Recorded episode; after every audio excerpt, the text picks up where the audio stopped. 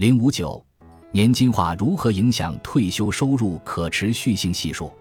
接下来的内容比本书的其他部分稍微偏技术一些，我们提前道个歉。不过这部分内容还是值得通读一遍，它是本书的主要观点，即在退休时应当将部分养老资产年金化，并提供了更进一步的说明。在本部分，我们将引入一些在考虑和讨论退休收入规划时非常重要的新术语。第一个概念是退休收入可持续性系数。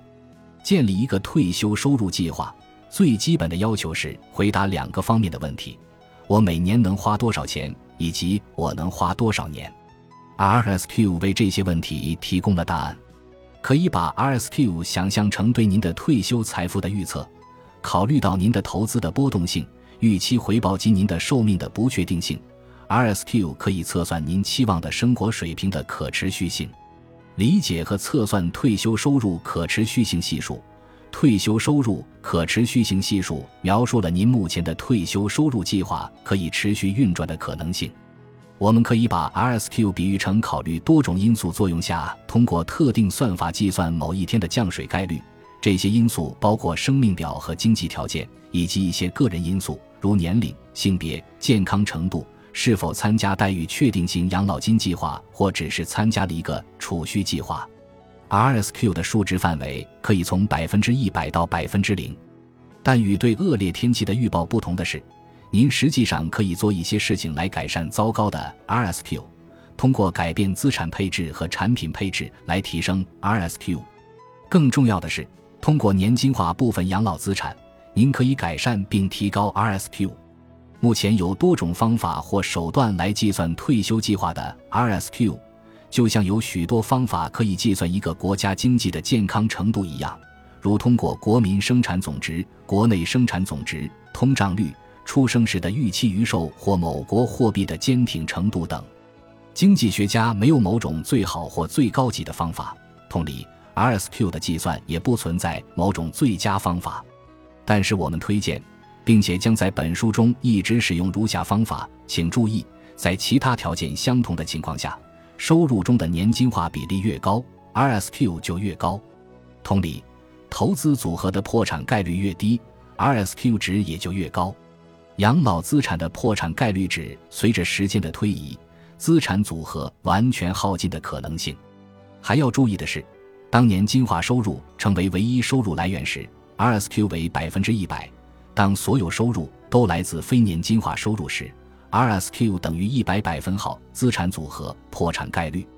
举例来说，如果期望退休收入的百分之二十来自有保证的养老金，另外百分之八十投资于某项有百分之三十破产概率的平衡型资产组合，RSQ 等于二十百分号加八零百分号乘等于七六百分号。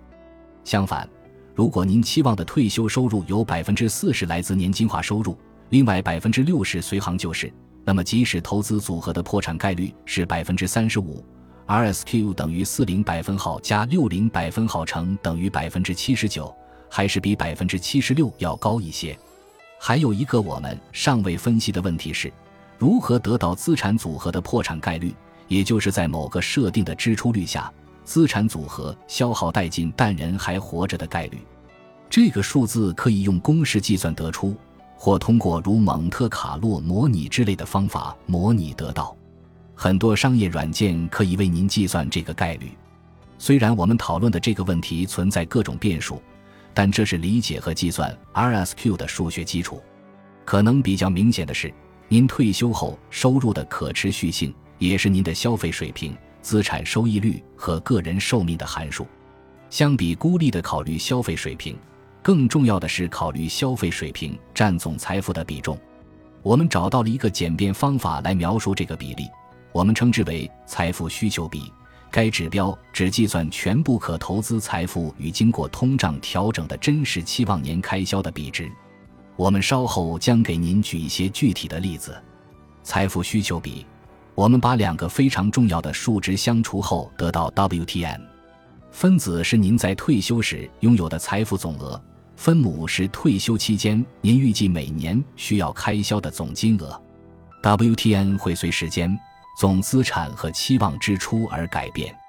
要计算您的 WTN，只要把您的财富总额除以您预计每年需要的总开销即可。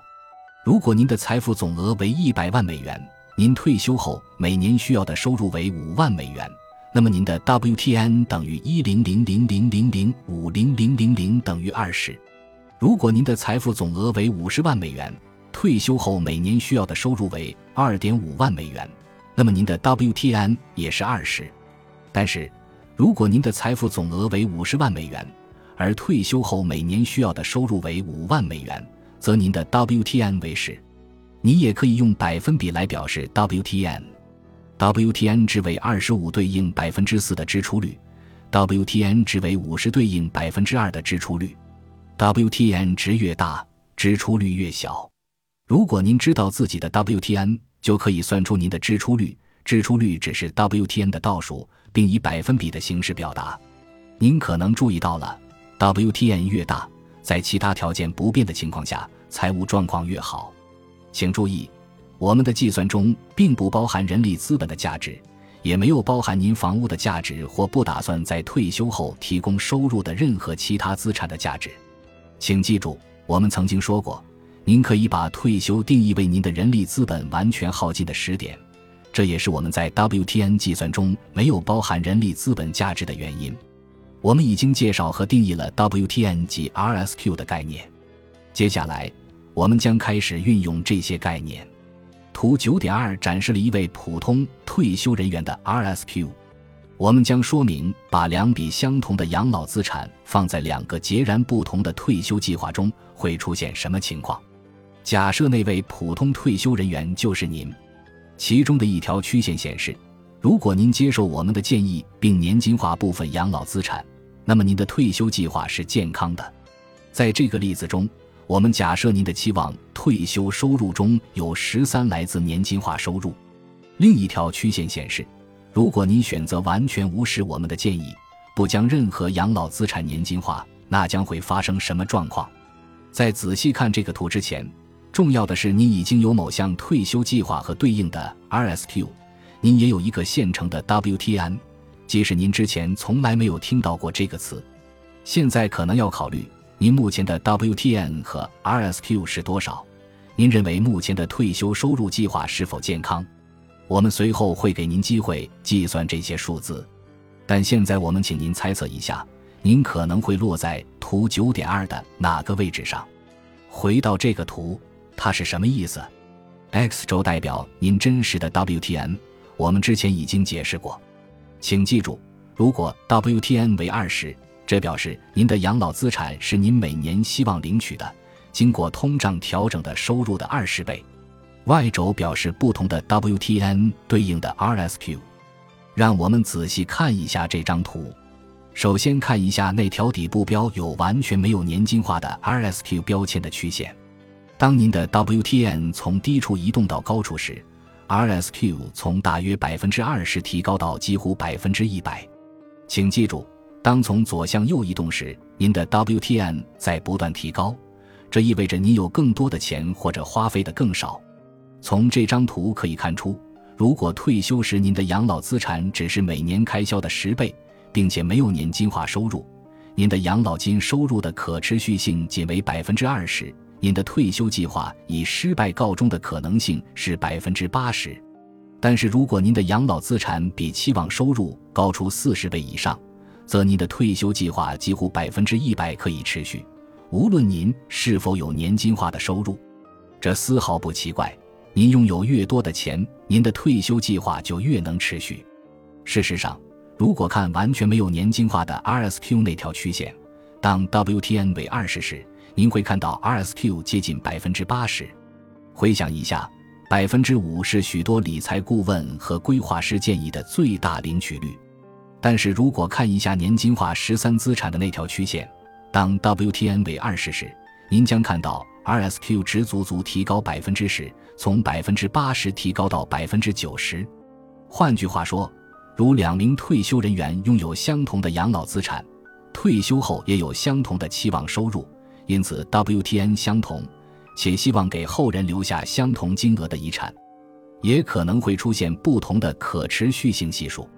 即使两人领取金额也相同，那个把自己养老资产的十三进行年金化的退休人员，将会赢得这场考验可持续性的比赛。本集播放完毕，感谢您的收听，喜欢请订阅加关注，主页有更多精彩内容。